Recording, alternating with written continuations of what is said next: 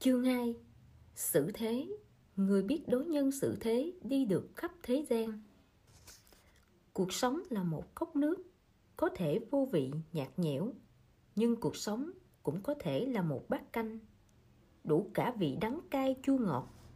Bất kể cuộc sống là gì điều tùy thuộc vào sự lý giải và nắm bắt của bạn. Trong xã hội muôn hình vạn trạng Những người khác nhau, có thể vẽ nên những màu sắc khác nhau cho cuộc đời độc đáo của mình. Nhưng nếu thiếu sự khôn ngoan trong sự thế, cuộc đời bạn sẽ mất đi màu sắc, trở nên ảm đạm. Có thể nói sự thế là một nghệ thuật, cũng là một sự thông thái. Người giỏi sự thế ở đâu? Cũng tự do phóng khoáng ta hồ bay lượn. Còn người không giỏi xử thế thì đi đâu? Cũng gặp khó khăn chướng ngại, không được lòng người khác. 10. Khiêm nhường giản dị, một thái độ sống tao nhã. Thế nào là khiêm nhường giản dị? Khiêm nhường giản dị là một thái độ sống tao nhã. Nó đại diện cho sự lạc quan, chính chắn và lý tưởng. Nó là một tấm lòng rộng mở, một thái độ phóng khoáng. Nó kết hợp sự tế nhị, là cảnh giới cao nhất của tính cách con người. Núi không nói về chiều cao của nó, nhưng điều đó không ảnh hưởng đến việc nó cao chọc trời. Biển không nói về độ sâu của nó, nhưng điều đó không ảnh hưởng đến việc nó chứa nước từ trăm nghìn xuông suối. Đất không nói về sự rộng lớn của nó, nhưng không ai có thể phủ nhận khả năng chứa đựng vạn vật của nó. Đó đều là biểu hiện của khiêm nhường. Người muốn làm nên nghiệp lớn cần có thái độ khiêm nhường chỉ có người khiêm nhường mới khiến người khác tiếp nhận, tán thưởng, khâm phục. Đó chính là cái gốc để đạt được thành công ở đời. Sống khiêm nhường không chỉ có thể bảo vệ bản thân, hòa nhập vào cộng đồng, sống hòa thuận với người khác, mà còn có thể âm thầm tập trung sức mạnh, âm thầm làm việc, kín đáo tạo dựng sự nghiệp của mình. Trong xã hội hiện nay, khi giao tiếp với người khác, chỉ cần xử lý không thỏa đáng là sẽ gây ra rất nhiều phiền toái không cần thiết. Nhẹ thì làm việc mất vui, nặng thì có thể ảnh hưởng đến sự nghiệp. Cây đứng một mình chắc chắn sẽ bị gió thổi bật gốc. Người xuất chúng hơn người khác sẽ bị đám đông bài xích. Ủ đất cao bên bờ sông chắc chắn sẽ bị nước cuốn trôi. Vì vậy, chỉ có khiêm nhường mới có thể xử lý êm đẹp các mối quan hệ. Benjamin franklin một trong những người tạo lập nên nước Mỹ. Thời trẻ từng đến thăm một vị trưởng bối. Khi vị trưởng bối kia đưa ông một vào một căn nhà tranh thấp bé, ông ưỡn ngực ngẩng cao đầu, trông rất oai phong. Vừa vào thì chán ông va phải khung cửa đau điếng. Vị trưởng bối quay sang cười, nói với ông, đau lắm phải không? Cháu biết không, đây là thu hoạch lớn nhất của cháu trong ngày hôm nay một người muốn thấu hiểu thế sự. Giỏi đối nhân xử thế thì phải luôn biết cúi đầu. Benjamin Franklin luôn nhớ điều đó và ông đã thành công. Bất kể là trên quan trường, trong giới doanh nhân hay trong các cuộc đấu tranh chính trị quân sự khiêm nhường đều là một tư thế.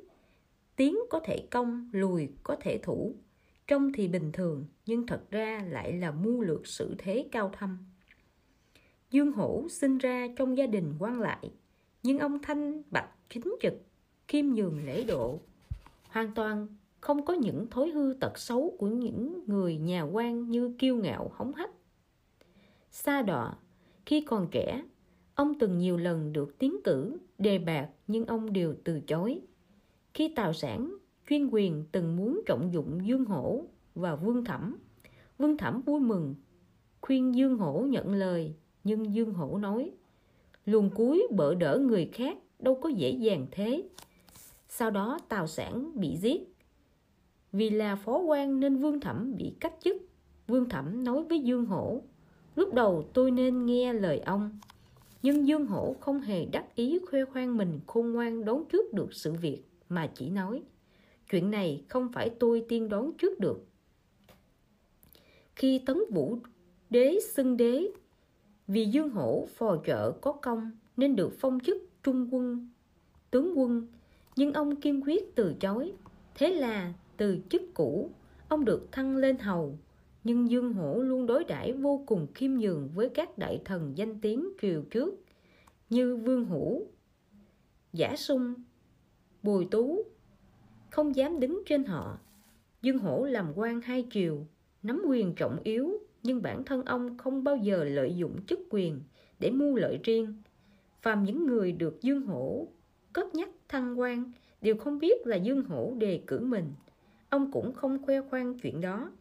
Bình thường Dương Hổ sống thanh bạch, giản dị, bổng lộc dùng hết để giúp đỡ người trong tộc hoặc thưởng cho tướng sĩ trong nhà không có của cải dư thừa. Lúc lâm chung, ông để lại di ngôn, không muốn được an táng theo cấp bậc hầu trước, hầu tước. Tấn Vũ Đế hạ chiếu nói, Dương Hổ trước giờ là người khiêm nhường, ý chí kiên định. Đây chính là đức tính, khiến bá di, thúc tề thời xưa được gọi là hiền nhân, quý tử, hoàn toàn được danh tiết. Dương Hổ cả đời khiêm nhường, cũng là một đời thanh thành công. Từ vua một nước đến bách tính lê dân, đều vô cùng kính phục ông, biết ơn ông. Ông nhìn nhận thế gian bằng một tâm thái ôn hòa, không gây thị phi, không khiến người khác ghét bỏ, đố kỵ.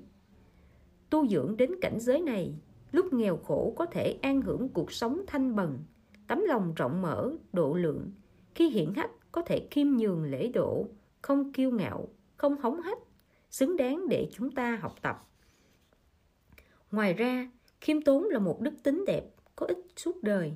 Một người thật sự biết khiêm tốn là người có thể tập trung sức mạnh, biết học cái hay của người khác để bù đắp cái dở của mình. Khiêm tốn không chỉ tránh để người khác có ấn tượng không tốt về mình, mà còn có thể khiến cho tấm lòng mình trở nên rộng mở bao dung. Người khiêm tốn chắc chắn có thể chuẩn bị chu đáo tất cả, rồi mới bắt tay vào việc chính, cuối cùng đạt được thành công. Tỷ phú Lý Gia Thành từng dạy con trai Lý Trạch Khải khi anh ta mới bước vào thương trường thế này. Cây lớn thì dễ bị gió quật bật gốc, làm người phải khiêm nhường kính đáo.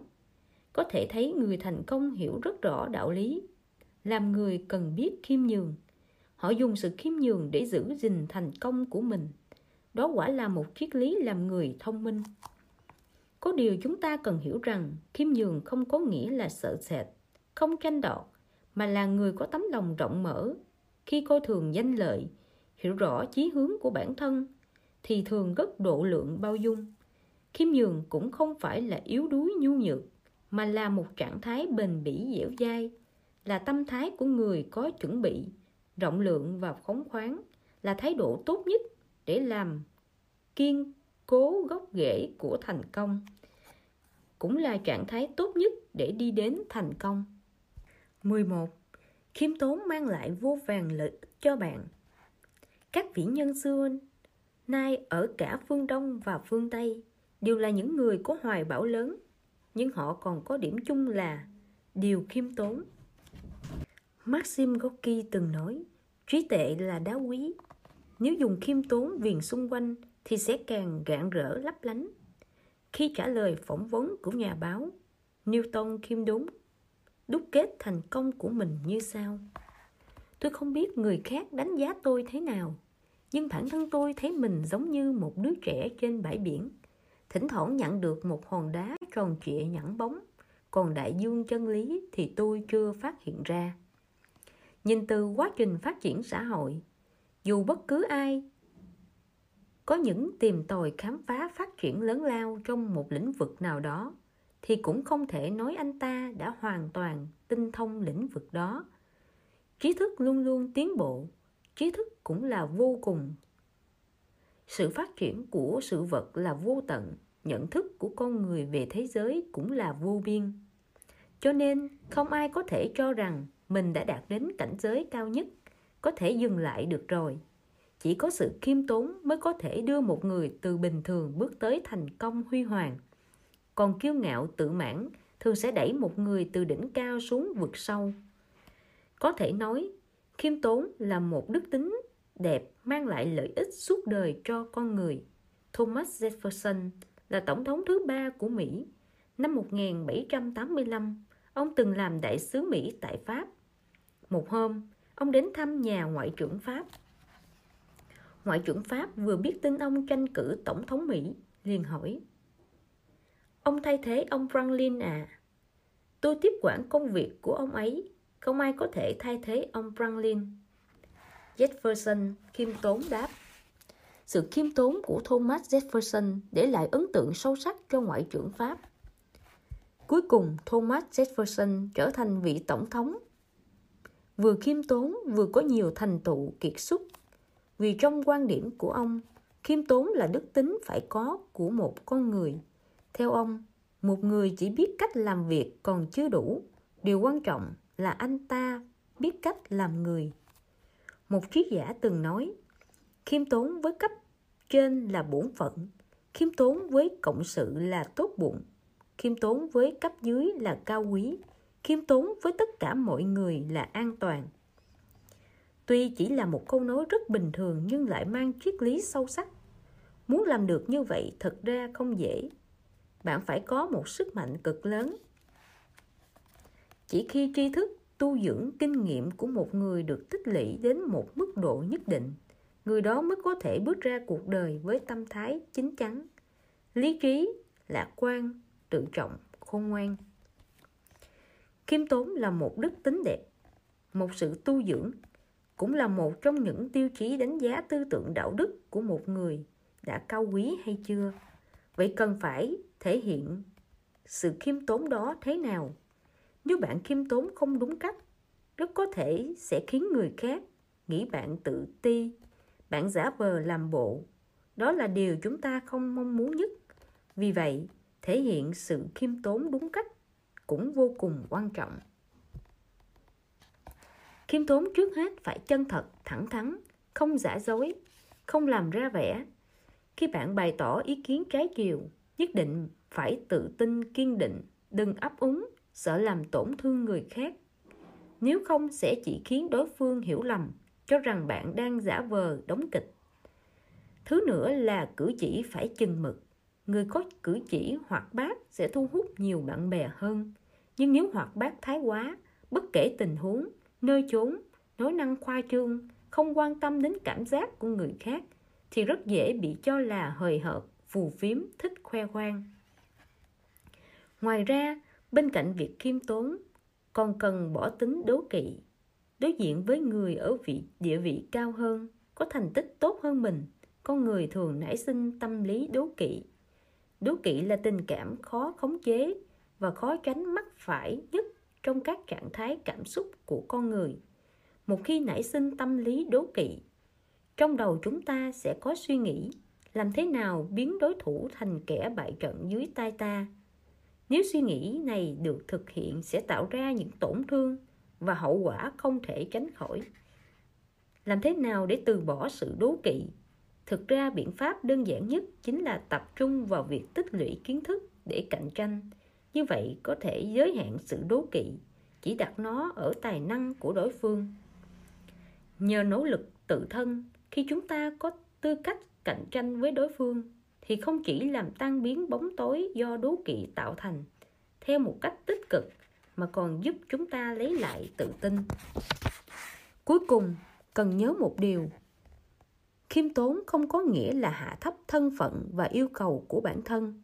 Khi người khác muốn cái gì là thực hiện cái đó đó chỉ là hình tượng đứa bé ngoan, hoàn toàn không phải là khiêm tốn thật sự. Giữa người với người dù mang thái độ nào cũng cần cố gắng làm sao cho đúng mực, tránh vì quá độ mà gây áp lực không cần thiết cho bản thân. Như vậy sẽ ảnh hưởng đến việc giao tiếp ở một mức độ nhất định. Vì thế, trước khi nói chuyện làm việc với người khác, nhất định phải nắm vững chừng mực để hành động của chúng ta có mục đích và hợp lý. 12. Có thể tha thứ thì tha thứ. Truyền thống mấy nghìn năm của Trung Quốc luôn đề xướng sự khoan nhung, nhường nhịn. Có thể tha thứ thì tha thứ. Có câu, người tha thứ cho người khác không phải là kẻ ngốc. Chỉ có kẻ ngốc mới không biết tha thứ cho người khác. Giữa người với người khó tránh xảy ra va chạm và tranh cãi. Một khi đã có mâu thuẫn, dù mình có lý thì cũng không nên trách móc, chửi bới người khác thái quá.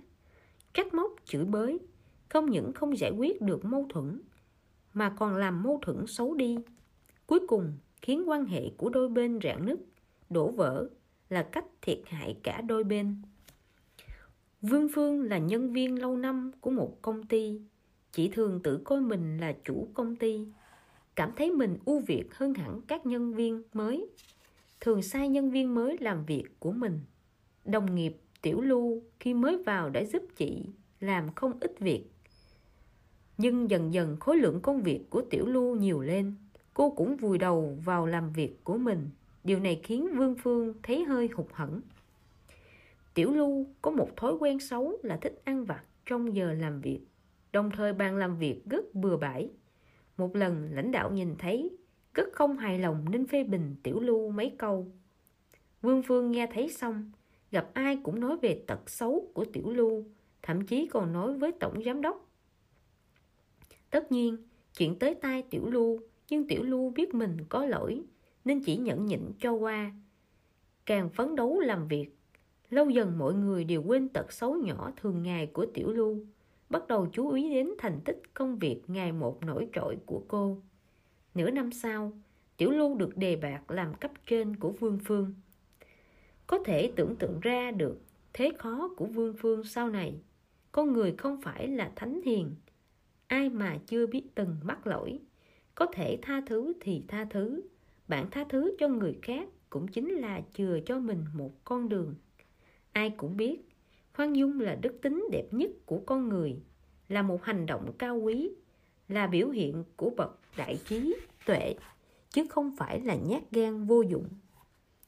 Đứng trước trên cao và nghĩ rộng, thì người ta có thể hiểu người khác tha thứ cho người khác trong giao tiếp giữa người với người, hiện tượng biết bản thân, có lý, liền không buông tha cho người khác, khá phổ biến. Một số người một khi cảm thấy mình có lý, liền bám vào khuyết điểm của người khác, tấn công tới cùng, nhất định phải khiến đối phương dương cờ đầu hàng mới thôi. Nguyên nhân gốc gốc rễ của việc đó là vì lửa giận trong lòng đương sự, nó dẫn đến hành vi không chịu buông tha này để giải tỏa sự phẫn nộ của nó. Chúng ta không tránh khỏi có lúc tức giận, phẫn nộ. Đó là cảm xúc căn bản của con người. Nhìn từ góc độ tâm lý học, thì phẫn nộ sẽ khiến tâm trạng con người mất ổn định, rơi vào trạng thái căng thẳng và bực bội. Một khi có chỗ giải tỏa, sự phẫn nộ sẽ trào lên không kiểm soát được. Phẫn nộ chỉ có hại mà không có lợi. Tuy có người cảm thấy phát tiết sự phẫn nộ ra ngoài thì tốt hơn là kìm nén trong lòng nhiều. Không những không hại sức khỏe, mà còn có thể làm cho mâu thuẫn bộc lộ ra ngoài. Nhưng nghĩ kỹ thì thật ra còn có cách tốt hơn nổi giận hoặc kìm nén sự tức giận trong lòng, đó là không giận dữ. Có điều không muốn giận dữ hình như rất khó. Cách tốt nhất để đối phó sự phẫn nộ là khoan dung, vì bạn phẫn nộ chắc chắn là do bạn cảm thấy có người làm sai bạn cần nhìn nhận việc này với một tâm thái khoan dung thì mới có thể hóa giải sự phẫn nộ và giải quyết vấn đề Pythagoras, một nhà toán học, nhà triết lý thời Hy Lạp cổ, từng nói Phẫn nộ bắt đầu bằng sự ngu xuẩn, kết thúc bằng sự hối hận.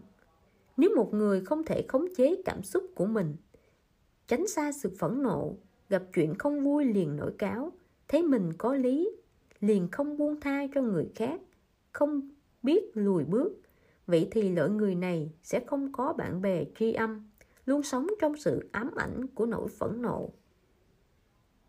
Chính bỏ làm mười, có thể tha thứ thì tha thứ. Cả hai câu này đều khuyên chúng ta cố gắng đối xử khoan nhung nhường nhịn với người khác. Làm người hay làm việc đều nên chừa đường lui cho mình và người, tránh làm hại đến người vô tội hoặc gây thêm đau khổ và bất hạnh cho người khác. Làm vậy cũng không có lợi gì cho chính chúng ta. Có một đôi vợ chồng lái xe ra ngoài. Lúc đổ xe không cẩn thận đâm vỡ đèn đuôi của xe đằng trước. Đôi vợ chồng này chuẩn bị xin lỗi và đền tiền. Cứ tưởng là gặp phiền tối lớn rồi đây. Ai ngờ khi nghe lời xin lỗi người tài xế kia, nhìn đuôi xe rồi cười và nói, tôi biết anh chị không cố ý, lần sau nhớ để ý nhé. Đồng thời chỉ lấy số tiền bằng giá chiếc đèn trên thị trường, trả lại khoản tiền bồi thường hai vợ chồng đưa thêm.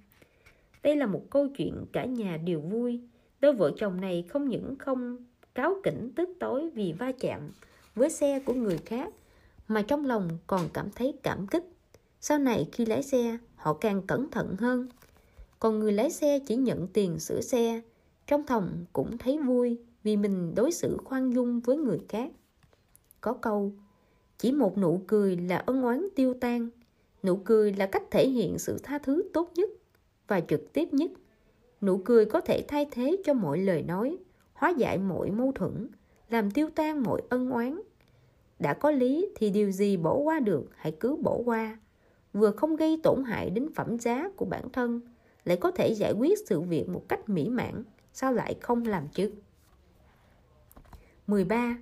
Coi trọng cái tình trong đối nhân xử thế Cái tình là tình cảm, là địa hạt tinh thần chỉ con người mới có, là sự nuôi dưỡng tâm hồn mang tính bản năng của con người. Có câu, con người đâu phải là cỏ cây, sao có thể vô tình được?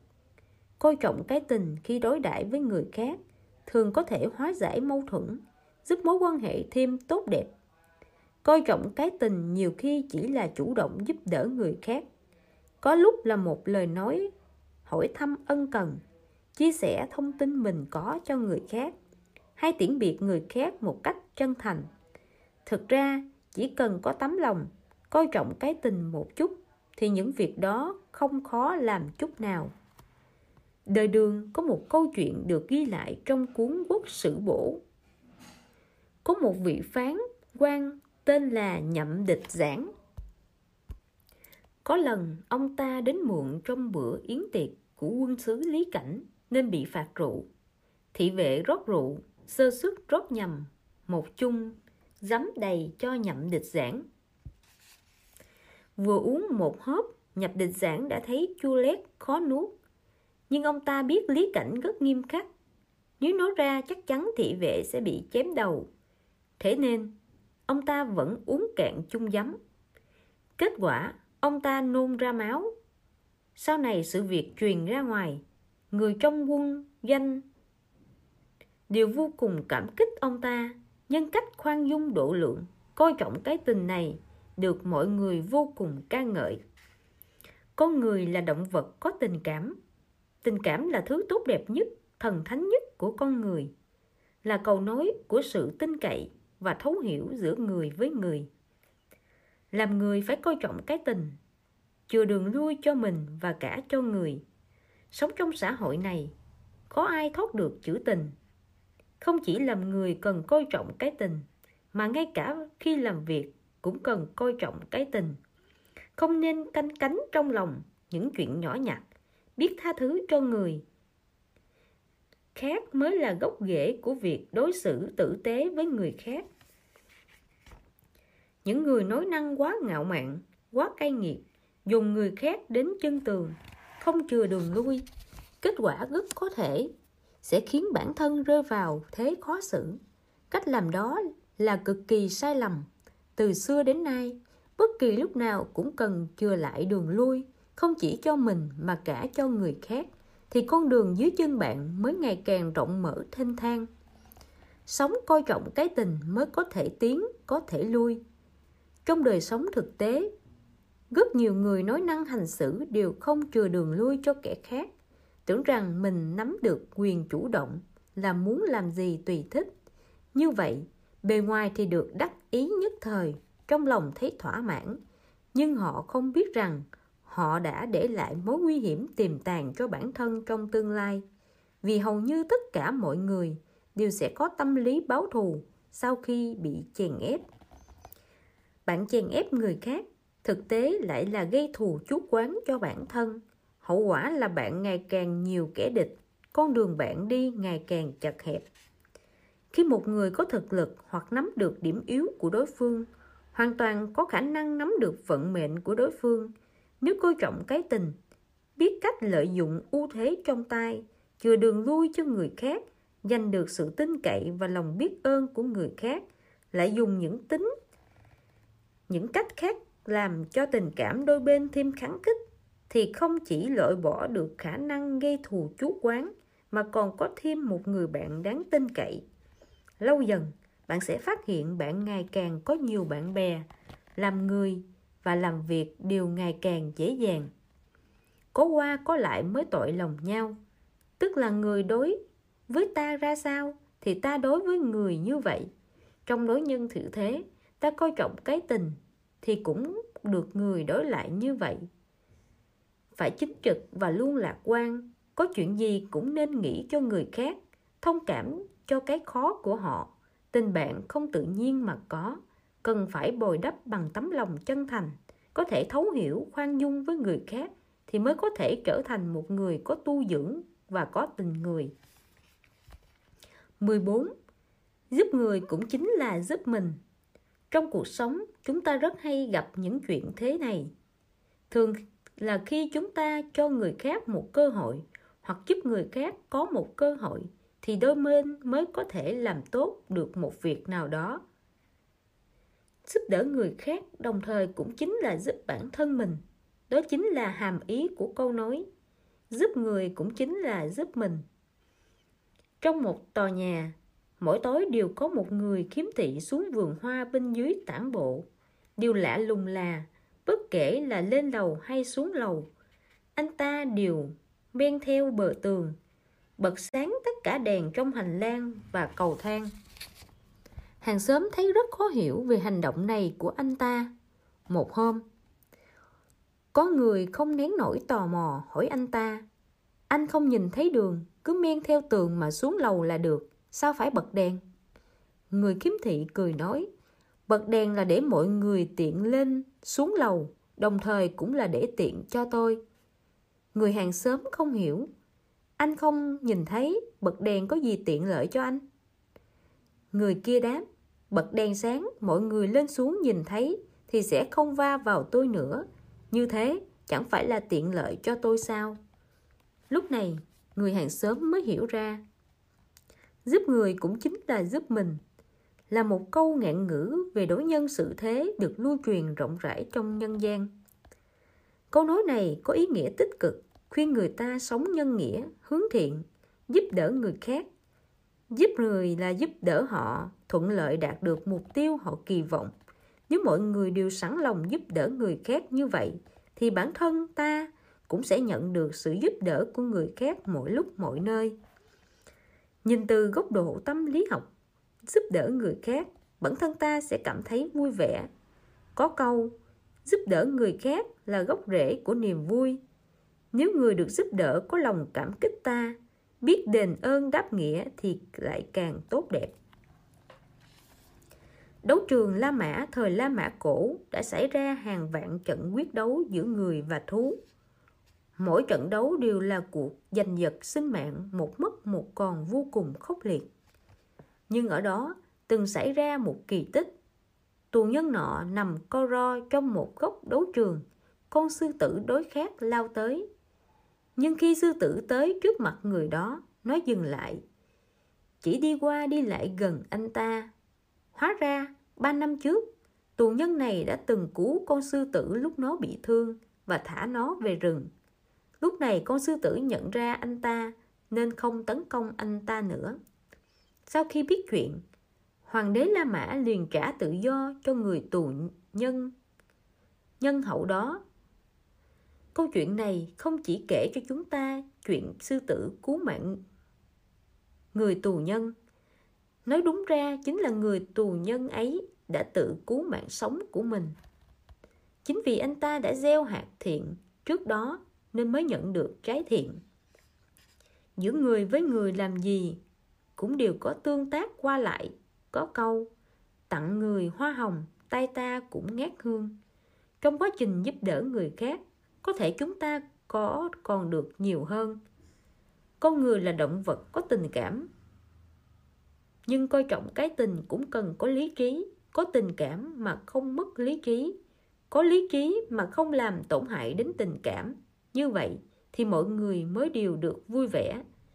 Nếu là giữa đồng nghiệp với nhau, đôi bên tích cực chủ động giúp đỡ nhau, ủng hộ nhau, tình cảm thấm thiết như anh em thì khi đó đạo lý đối nhân sự thế giúp người cũng là giúp mình lại càng quý báu không khí làm việc trong công ty sẽ càng hòa thuận.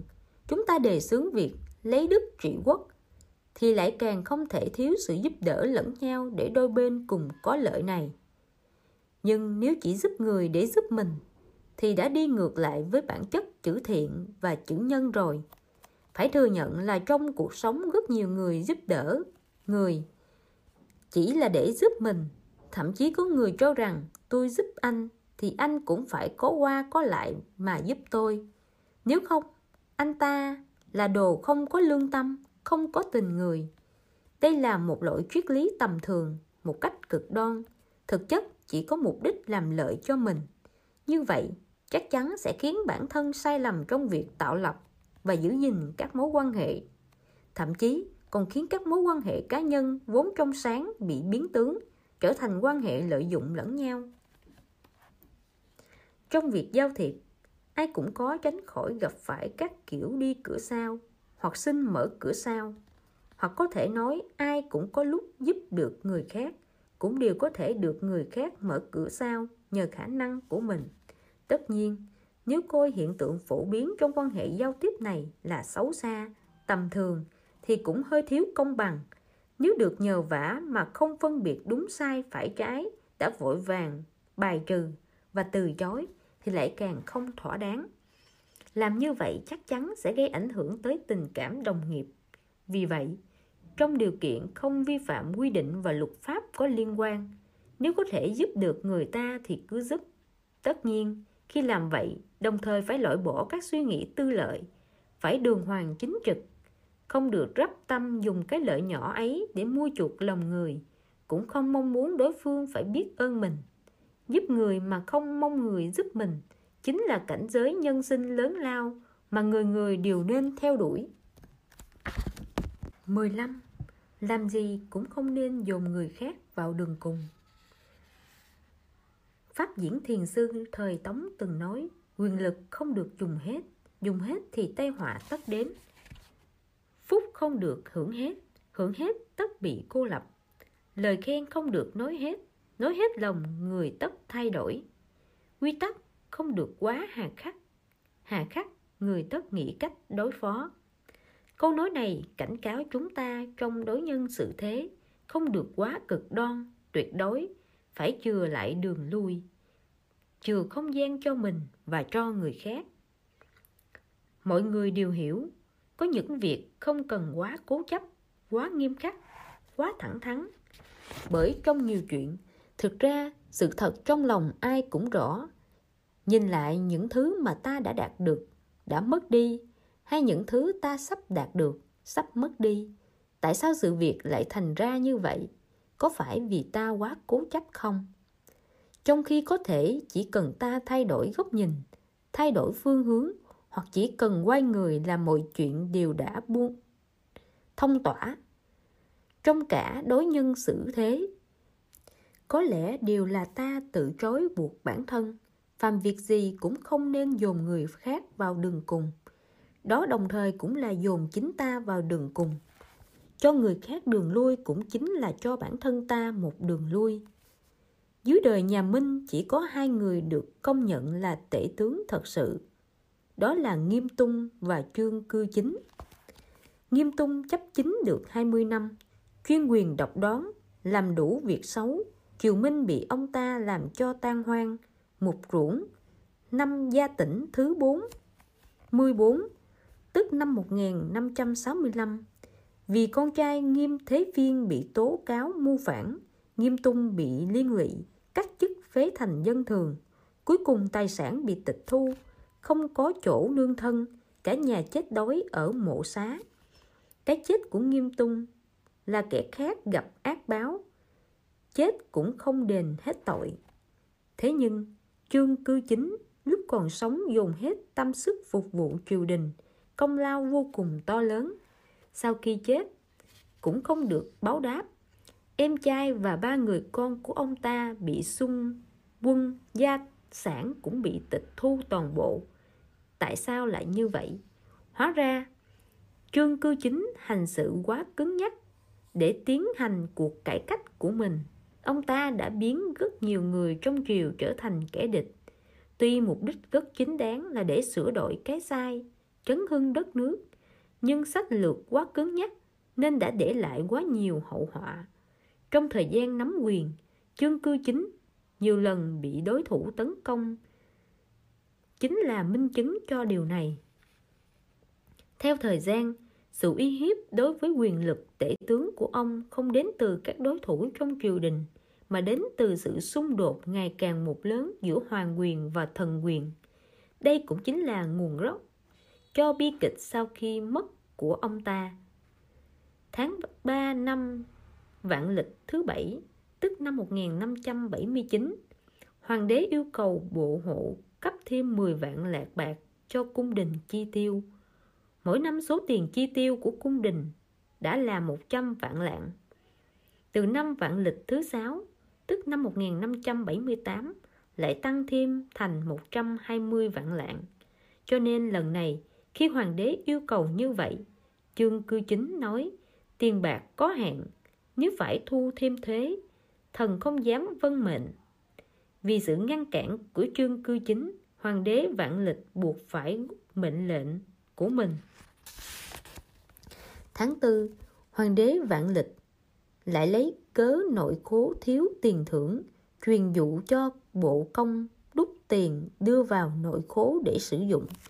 Chương cư chính lại dân tấu can ngăn, yêu cầu hoàng đế vạn lịch đề cao tính tiết kiệm, tiết giảm chi tiêu, phàm là những khoản chi tiêu vô ích, những khoản tiền thưởng vô danh đều cắt giảm hết.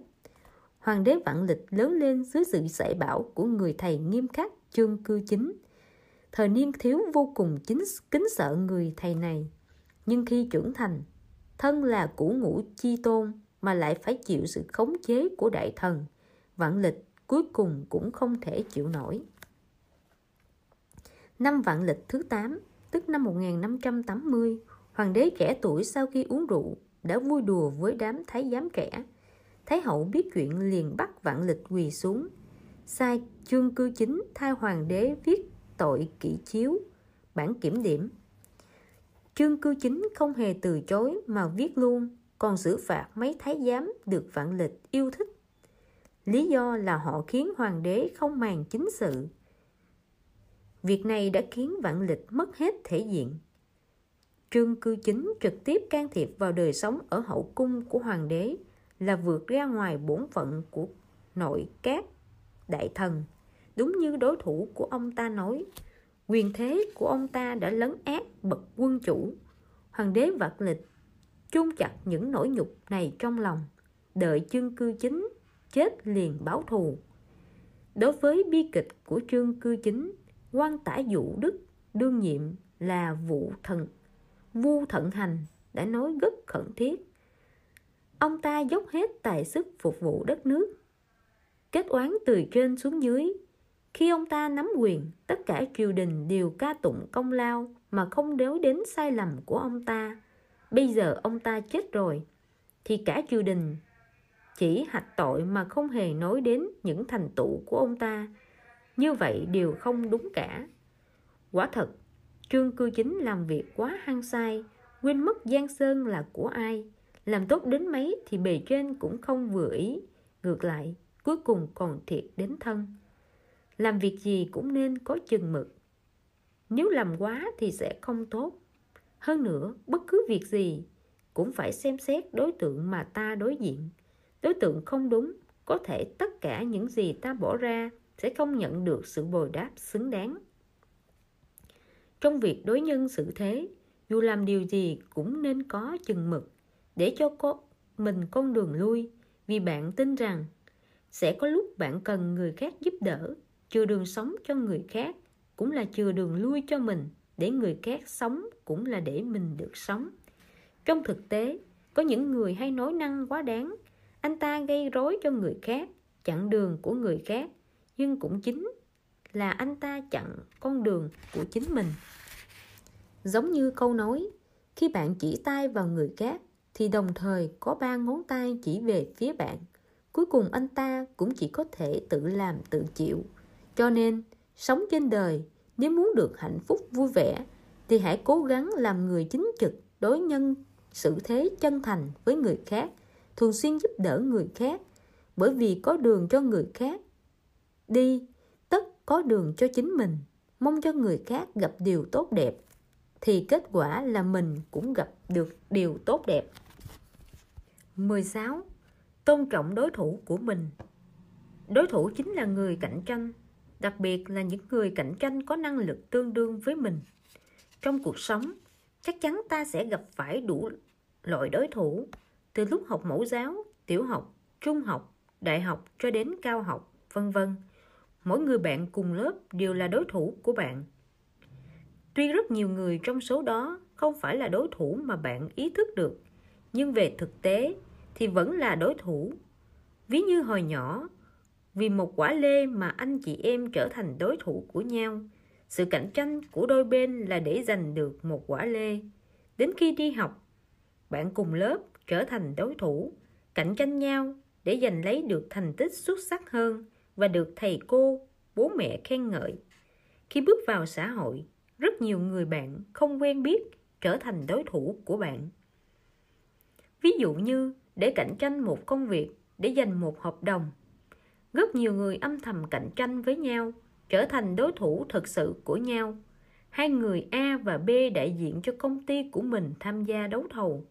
Công ty mà A làm việc có danh tiếng lớn hơn trong ngành, tiếng tâm công ty của B nhỏ hơn nhiều so với công ty kia. Trước khi bắt đầu buổi đấu thầu, hai người trò chuyện xã giao và trao đổi danh thiếp. Anh nhìn qua danh thiếp của B rồi tiện tay để lên bàn, còn B thì cẩn thận cất danh thiếp của A vào hộp đựng danh thiếp. Buổi đấu thầu bắt đầu, hạng mục dịch vụ của hai bên không khác nhau nhiều lắm, cạnh tranh vô cùng khốc liệt. Công ty mời thầu nhất thời khó mà quyết định được. Sau một hồi tranh luận nảy lửa, bên mời thầu tuyên bố kết thúc buổi đấu thầu. Yêu cầu A và B về đợi kết quả. Sau khi hai người rời khỏi phòng, đại diện của bên mời thầu phát hiện trên bàn có một tấm chấp thiếp. Đó chính là tấm danh thiếp B đưa cho A. Lúc này, đại diện bên mời thầu vốn đang còn do dự liền quyết định giao đơn hàng này cho công ty B của B. Nguyên nhân thật ra rất đơn giản.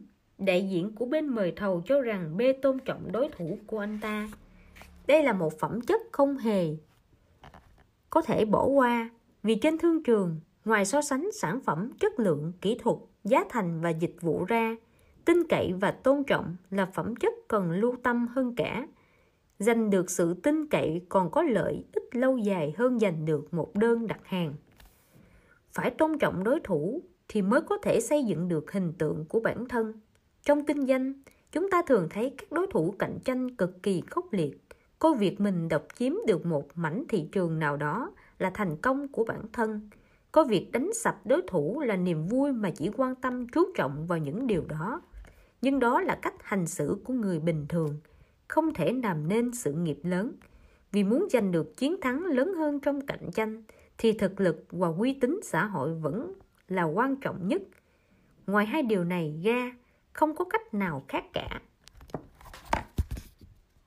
Tháng 7 năm 2006, William, trợ lý hành chính của Coca-Cola, liên kết với hai kẻ đồng mưu định bán bí mật kinh doanh của Coca-Cola cho PepsiCo với giá 1 triệu 500 nghìn đô la Mỹ.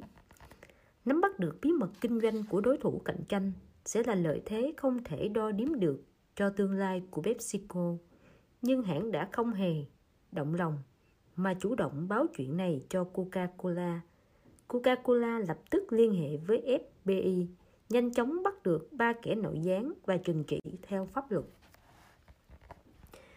Có phóng viên từng phỏng vấn John Scully, tổng giám đốc điều hành đã nghỉ hưu của PepsiCo về bí quyết thành công của PepsiCo. Câu trả lời của ông là bí quyết chỉ có một, đó chính là chúng tôi tìm thấy đối thủ cạnh tranh vĩ đại của mình. Tên của đối thủ đó là Coca-Cola.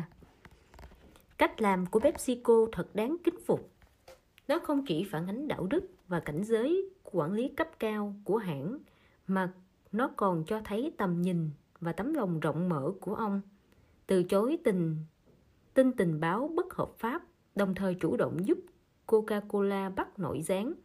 PepsiCo đã đạt được danh tiếng về uy tín của mình, xây dựng hình tượng xã hội tốt đẹp, khiến công chúng tin rằng PepsiCo kinh doanh trung thực, không sử dụng mánh lới tiểu xảo.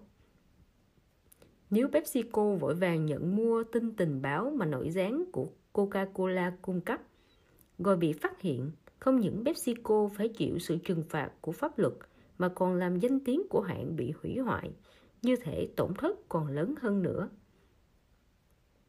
Tôn trọng đối thủ mới khiến bạn và đối thủ ở cùng một đẳng cấp, mới có thể xây dựng hình tượng bản thân, tiến xa trên con đường của mình.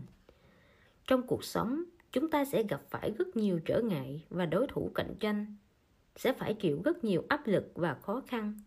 Thực ra, đó không hoàn toàn là điều xấu. Trở ngại là một tài sản quý báu.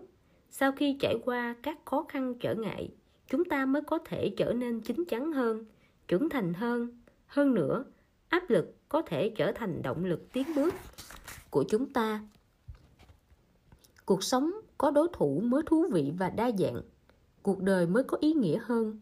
Thế nhưng, trong thực tế, đối với đối thủ cạnh tranh, có nhiều người thì lạnh lùng, thô bạo, có người thì nói kháy, nói điểu, có người lại tấn công báo thù, thậm chí có người còn đâm lén sau lưng.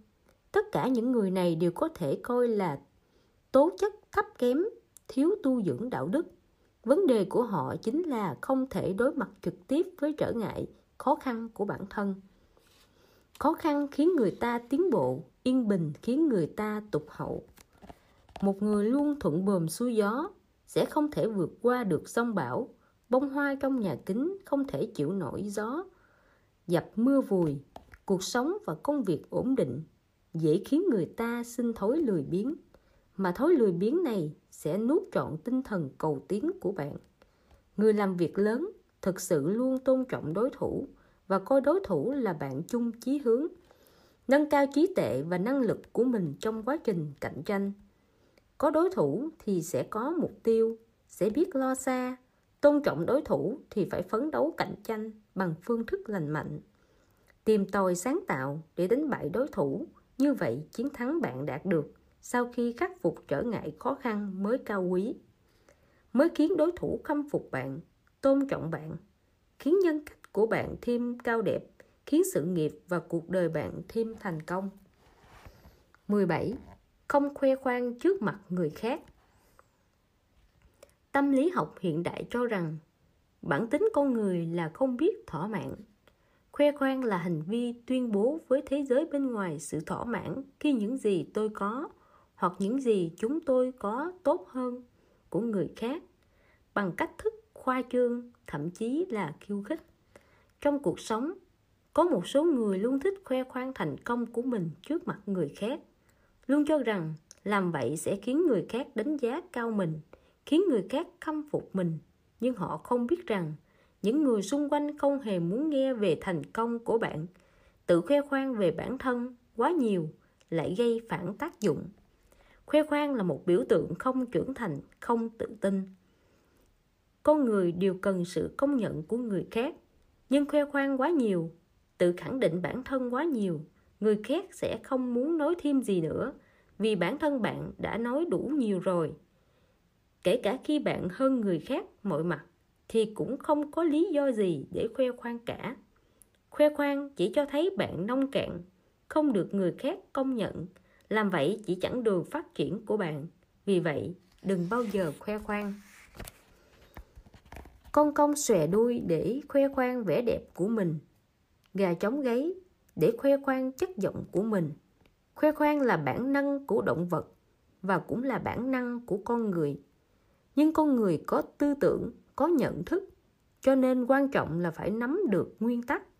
Vì vậy, bản thân việc khoe khoang không sai sai là ở chỗ không biết chú ý hoàn cảnh, không biết chừng mực. William winter từng nói, khoe khoang là nhân tố chủ yếu nhất trong thiên tính của con người. Con người thích khoe khoang ưu thế của mình. Việc này cũng bình thường, như con công thích khoe khoang bộ lông đẹp của nó vậy. Nhưng khoe khoang một cách cố ý sẽ biến sự nhiệt thành thành giả tạo, sự tự nhiên thành đóng kịch. Như vậy, thà không làm gì còn tốt hơn nếu bạn khoe khoang thành công của mình trước mặt người thất bại, hành vi của bạn sẽ làm nổi bật sự xui xẻo của người khác. Thậm chí khiến đối phương cho rằng bạn khoe khoang thành công của mình là để giễu cợt sự kém cỏi của anh ta, khiến anh ta cảm thấy mình kém cỏi hơn bạn. Việc bạn khoe khoang thành công của mình trước một người thất bại sẽ khiến anh ta thêm giận dữ, thậm chí là ghét bạn. Một lần có người mời mấy người bạn về nhà ăn cơm. Những người này đều biết nhau. Chủ nhà mời họ chủ yếu là muốn mượn không khí náo nhiệt để giúp một người bạn đang buồn gầu vui vẻ lên. Cách đó không lâu, người bạn này vì làm ăn không tốt nên đã đóng cửa một công ty. Vợ anh ta vì không chịu được áp lực cuộc sống nên đã làm đơn ly hôn với anh ta. Anh ta vô cùng đau khổ. Những người đến ăn cơm đều biết tình cảnh hiện nay của người bạn này tất cả đều tránh nói chuyện công việc. Nhưng trong số đó có một người bạn họ ngô, vì đang kiếm được rất nhiều tiền, uống vài chén rượu vào, liền không kìm được mà nói đến tài năng kiếm tiền và tiêu tiền của mình. Vẻ mặt đắc ý đó, ngay cả chủ nhà cũng thấy khó chịu. Người bạn đang gặp khó khăn kia cúi đầu im lặng, sắc mặt rất khó coi. Chốc thì đi vệ sinh, chốc lại đi rửa mặt sau đó anh ta tu sạch cốc gụ rồi rời khỏi đó trước. Chủ nhà tiễn anh ta ra ngoài, lúc đứng ở đầu ngõ, anh ta tức giận nói, gã họ ngô kia giỏi kiếm tiền, cũng không cần phải khoe khoang như vậy chứ. Chủ nhà hiểu tâm trạng của bạn, vì nhiều năm trước, anh ta cũng từng trải qua thất bại. Họ hàng thành công cứ khoe khoang lương bổng, tiền thưởng cuối năm trước mặt anh ta cảm giác đó vô cùng đau đớn, khó chịu. Cho nên, đừng bao giờ khoe khoang thành công của mình trước mặt người khác. Dù bạn thật sự rất thành công. Thừa tư cách để khoe khoang, nhưng người đối diện không hề muốn nghe những điều đó. Nếu bạn chỉ biết khoe khoang thành công của mình, đối phương sẽ là xa lánh bạn. Bạn sẽ mất một người bạn mà không biết mỗi người đều muốn cho người khác thấy mình thành công, thấy mặt ưu thế của mình. Bạn bè của bạn cũng không ngoại lệ. Cho nên, khi nói chuyện với bạn bè, có thể chọn nói những chuyện anh ta quan tâm hoặc đắc ý, vừa thỏa mãn tâm lý của anh ta, lại vừa giành được thiện cảm về mình. Khi vui vẻ, người bạn ấy cũng sẽ quan tâm đến thành công của bạn. Như vậy khi bạn nói ra, đối phương sẽ không cảm thấy bạn đang khoe khoang nữa ai cũng đều tôn trọng bản thân, thích nói về bản thân, đều muốn người khác coi trọng, quan tâm mình. Nếu bạn để anh ta nói ra thành công của anh ta, hoặc bạn nói ra thành công của anh ta, chắc chắn anh ta sẽ có thiện cảm với bạn, chắc chắn sẽ trở thành bạn tốt của bạn. Trong xã hội mà con người không thể sống một mình này, nếu có thể khiến cho bạn bè công nhận bạn, giúp đỡ bạn, thì bạn sẽ dễ đạt được thành công hơn nhiều rất nhiều người trong lúc trò chuyện, bất kể là có lấy bản thân làm chủ đề hay không, cách nói chuyện của họ luôn làm nổi bật bản thân lên, thể hiện cái tôi rất rõ ràng.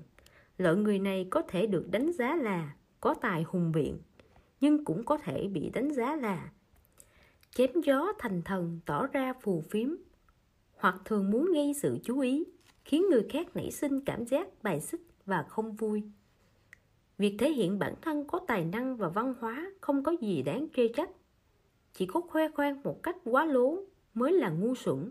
Dale Carnegie từng chỉ ra rằng, nếu chúng ta chỉ khoe khoang về bản thân với người khác, khiến người khác có hứng thú với chúng ta chúng ta sẽ không bao giờ có nhiều người bạn thân chân thành thật sự. Bạn bè thật sự không qua lại với nhau theo cách đó. 18 người bình dị dễ gần sẽ khiến người khác đến gần mình hơn. Giỏi thu phục nhân tâm thì có thể làm nên nghiệp lớn, mà cách thu phục nhân tâm hiệu quả nhất chính là làm một người bình dị dễ gần.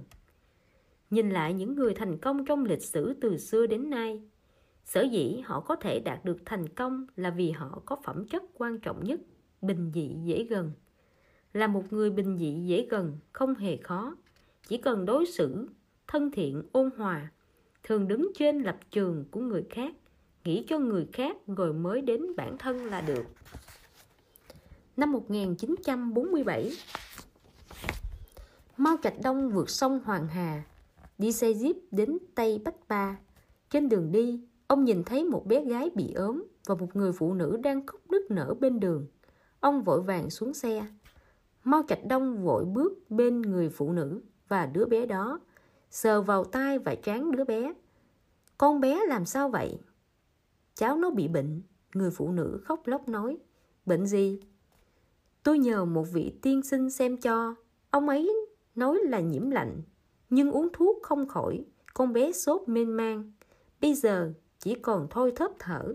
Người phụ nữ khóc nấc lên. Nghe thấy thế, mắt Mao Trạch Đông đổ hoe. Ông quay phát lại tìm một bác sĩ của quân đội. Tôi ở đây. Bác sĩ Chu đứng cạnh Mao Trạch Đông nói. Mau khám cho đứa bé này. Bác sĩ Chu dùng ống nghe tim phổi nghe nhịp tim của đứa bé rồi đo nhiệt độ. Hỏi người phụ nữ quá trình lên cơn sốt của nó. Có cứu được không? Giọng Mao Trạch Đông hơi run lo lắng hỏi. Vâng, cứu được. Tốt, nhất định phải cứu sống đứa bé. Mao Trạch Đông liền nói. Nhưng thuốc này... Hết thuốc à? Mao Trạch Đông lại lo lắng hỏi. Có thì có, nhưng chỉ còn đủ cho một người dùng thôi. Thuốc gì? Penicillin. Vậy mau tiêm đi. Đây là thuốc nhập khẩu, khó mua lắm. Lúc ông ốm tôi cũng không nỡ dùng. Chưa đến lúc vạn bất đắc dĩ. Bây giờ là lúc vạn bất đắc dĩ. Anh hãy lập tức tiêm cho đứa bé. Bác sĩ Chu tiêm cho đứa bé phần thuốc mà mình mãi không nỡ dùng. Lúc đó thuốc kháng sinh chưa phổ biến như hiện nay nên hiệu quả rất rõ rệt. Bác sĩ Chu tiêm xong, cho đứa bé đó uống nước. Chỉ một lát sau, đứa bé dần mở mắt, khẽ gọi mẹ. Người phụ nữ kia còn mắt ra nhìn. Nước mắt rơi lã chả, đột nhiên quỳ sụp xuống, vừa khóc vừa nói. Bồ Tát, Bồ Tát cứu mạng. Hai mắt Mao Trạch Đông cũng nhòe đi. Ông quay sang dặn dò bác sĩ Chu. Anh chở hai mẹ con chị này về nhà bằng chiếc xe phía sau đi. Theo dõi thêm một thời gian. Đứa bé ổn rồi, anh hãy quay lại. Sau này, mỗi lần nhắc đến đứa bé và người mẹ tiều tụy đó, mắt Mao Trạch Đông đều đỏ hoa. Không biết bây giờ đứa bé đó thế nào. Nhiều lần ông dây dứt. Nông dân thiếu thốn thuốc men, bị bệnh có chạy mấy chục cây số cũng không tìm được bác sĩ phải nghĩ cách đưa bác sĩ về nông thôn, ăn lương thực người nông dân trồng thì phải chữa bệnh cho người nông dân chứ. Chúng ta không cần bình luận nhiều về câu chuyện trên. Lãnh tụ của nhân dân gần gũi với trái tim của quần chúng nhân dân như vậy. Chủ tịch mao bình dị gần gũi như vậy, ai ai cũng có thể thấy được điều đó. Khi giao tiếp với người khác cần ôn hòa thân thiện trong cuộc sống, quan hệ giữa người với người cần phải cực kỳ tinh tế. Nếu bạn không cảm nhận được hoặc luôn lạnh lùng trước ý tốt và sự giúp đỡ của người khác, thì dần dần mọi người sẽ xa cách bạn, có lúc còn oán hận bạn.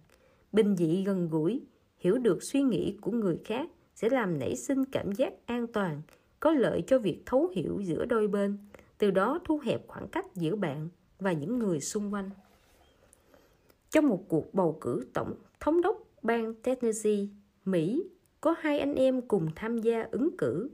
Người Anh dùng chiến thuật tươi cười ôm hôn trẻ nhỏ để mở rộng số lượng người ủng hộ. Ngược lại, người em hoàn toàn không sử dụng những tư thế đẹp mắt này. Khi đứng trên bục diễn thuyết, ông ta vừa sờ vào túi áo, vừa nói với đám đông. Ai có thuốc lá cho tôi xin một điếu. Kết quả người em thắng cử. Người dân ủng hộ người em nhiều hơn vì sự bình dị thân thiện. Có thể xin thuốc lá người dân cho của ông ta. Nữ hoàng Marie Damte Arthur có địa vị thần thánh bất khả xâm phạm trong lòng thần dân của bà. Trong xã hội Maori, người dân vô cùng trung thành và tôn kính bà. Bà là nữ hoàng nhưng lại có thể mua đồ ăn nhanh bên đường đồng thời còn có thể trò chuyện với người lạ bên cạnh trong lúc chờ đồ ăn. Bà chính là một vị nữ hoàng bình dị gần gũi. Nhưng điều đó không hề ảnh hưởng đến các cuộc gặp gỡ chính thức giữa bà và các hoàng thất khác. cũng như các chính khách trên thế giới bà vẫn có thể cư xử tự nhiên, mẫu mực trong các buổi gặp mặt mang tính chính trị white là người melbourne, nhiều năm trước từng gặp nữ hoàng ở new zealand cuộc gặp gỡ này để lại ấn tượng khó quên cho anh ta. Anh ta nói, trong chuyến du lịch, tôi từng dừng lại mua đồ ăn ở một cửa hàng đồ ăn nhanh trong một thị trấn nhỏ. Đồng thời cũng có mấy người maori từ trên hai chiếc xe hơi bước xuống mua đồ ăn ở cửa hàng này. Họ ăn mặc rất chỉnh tề, gọi mấy món ăn bình thường. Lúc đầu, tôi không nhận ra họ, nhưng tôi để ý thấy trong số họ có một quý bà ăn mặc rất đẹp sau đó chúng tôi bắt đầu trò chuyện lúc này tôi mới biết bà chính là nữ hoàng maori đời người có mấy lần được nói chuyện với người trong hoàng tộc tại cửa hàng bán đồ ăn nhanh ở vùng quê như vậy chứ Rina 74 tuổi, thời trẻ là nhân viên rửa bát, từng là đại diện thanh niên tới Wellington. Bà nói, bất kể ai cũng đều nhận sự tôn trọng như nhau từ những nữ hoàng Maori. Điều này hoàn toàn không liên quan đến thân phận địa vị của bạn. Tôi là ai? Tôi chỉ là nhân viên rửa bát. Dù có địa vị cao nhưng bà không bao giờ thấy phiền khi giúp bạn một việc gì đó mà bà có thể giúp được. Hơn nữa, nếu cần, bà sẽ luôn đưa bạn đi cùng. Tôi nhớ lúc tôi chờ thang máy khi gặp bà và tỳ tùng của bà. Đáng lẽ bà nên vào thang máy trước, nhưng bà cứ ra ý bảo tôi đi trước. Một nữ hoàng cho một nhân viên rửa bát đi trước mình. Tôi nghĩ tôi có thể nhìn thấy một phần nhân cách của bà. Bà luôn coi người khác quan trọng hơn mình. Người xưa nói, người bình dị gần gũi thì tất được dân theo. Sự tôn kính mà nữ hoàng Ramete ở ta nhận được vượt trên cả giới hạn về chủng tộc. Một người dù có đạt được thành công lớn đến đâu, dù nổi tiếng đến thế nào, địa vị cao ra sao, nhiều tiền đến cỡ nào, khi đối diện với xã hội đa dạng và phức tạp cũng nên giữ thái độ bình dị gần gũi. Tuyệt đối đừng làm một người ngạo mạn, tự kiêu, phải thường xuyên tự trọng, tự phản tỉnh tự cảnh cáo báo bản thân tự động viên bản thân từ bỏ những suy nghĩ ích kỷ nhằm mưu lợi cho bản thân. Người bình dị gần gũi sẽ khiến người khác đến gần mình hơn bình dị gần gũi không chỉ là phong thái mà còn là tư tưởng triết lý là nấc thang dẫn tới thành công của chúng ta 19. Khoan dung với người khác Nghiêm khắc với bản thân Một hôm sau bữa tối, Mẹ và con gái cùng rửa bát trong bếp, cha và con trai cùng xem tivi trong phòng khách. Lúc này, đột nhiên họ nghe thấy tiếng bát vỡ trong bếp. Sau đó, một hồi im lặng.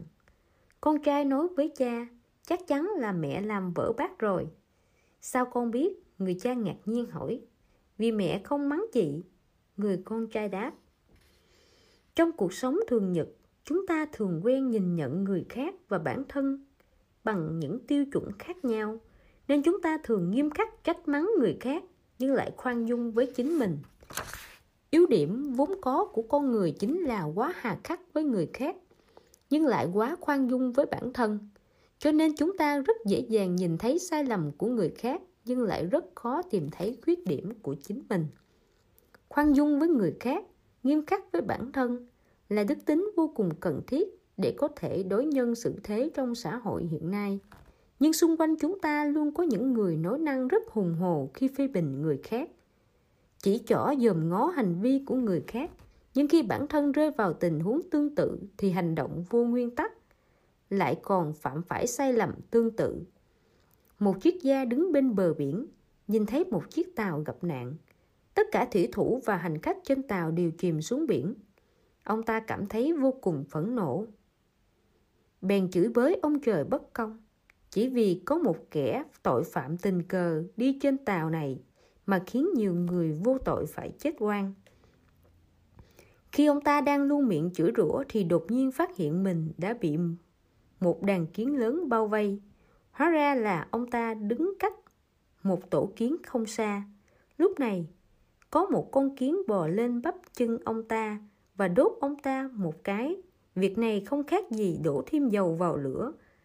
Ông ta lập tức dẫm chân chết tất cả đàn kiến. Lúc này, một cụ già xuất hiện trước mặt ông ta chỉ cây trượng trong tay vào vị triết gia nói, anh đã đối xử với đàn kiến đáng thương này bằng cách tương tự ông trời. Lẽ nào anh còn tự phê bình hành vi của ông trời sao? Con người là loài động vật cảm tính. Khi xử lý sự việc thường chỉ lấy cảnh tượng mình nhìn thấy làm tiêu chuẩn, phán đoán dựa vào giá trị quan và cách thức tư duy của bản thân.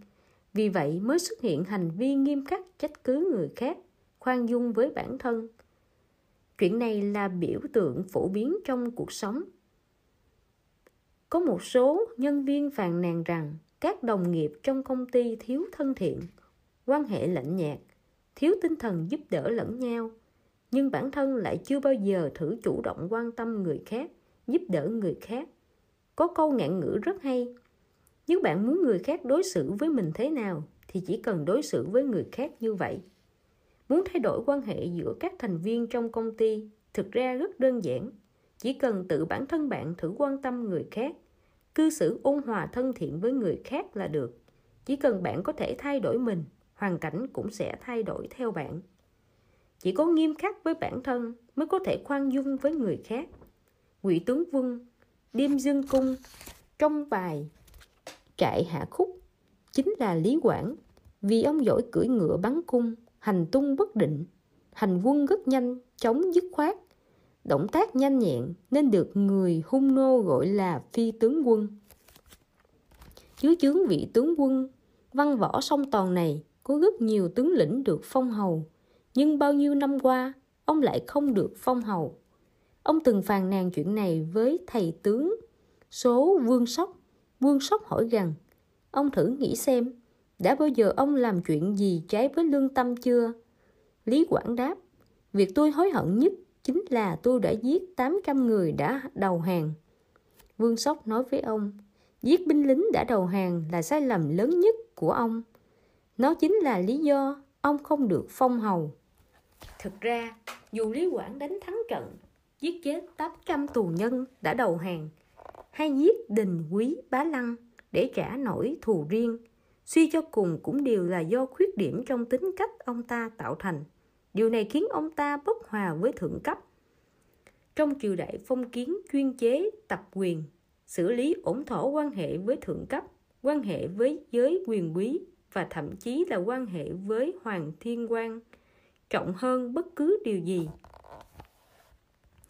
Từ việc lý quản khó được phong hầu, chúng ta có thể thấy nghiêm khắc với người khác khoan dung với bản thân là căn bệnh chung trong tính cách của con người.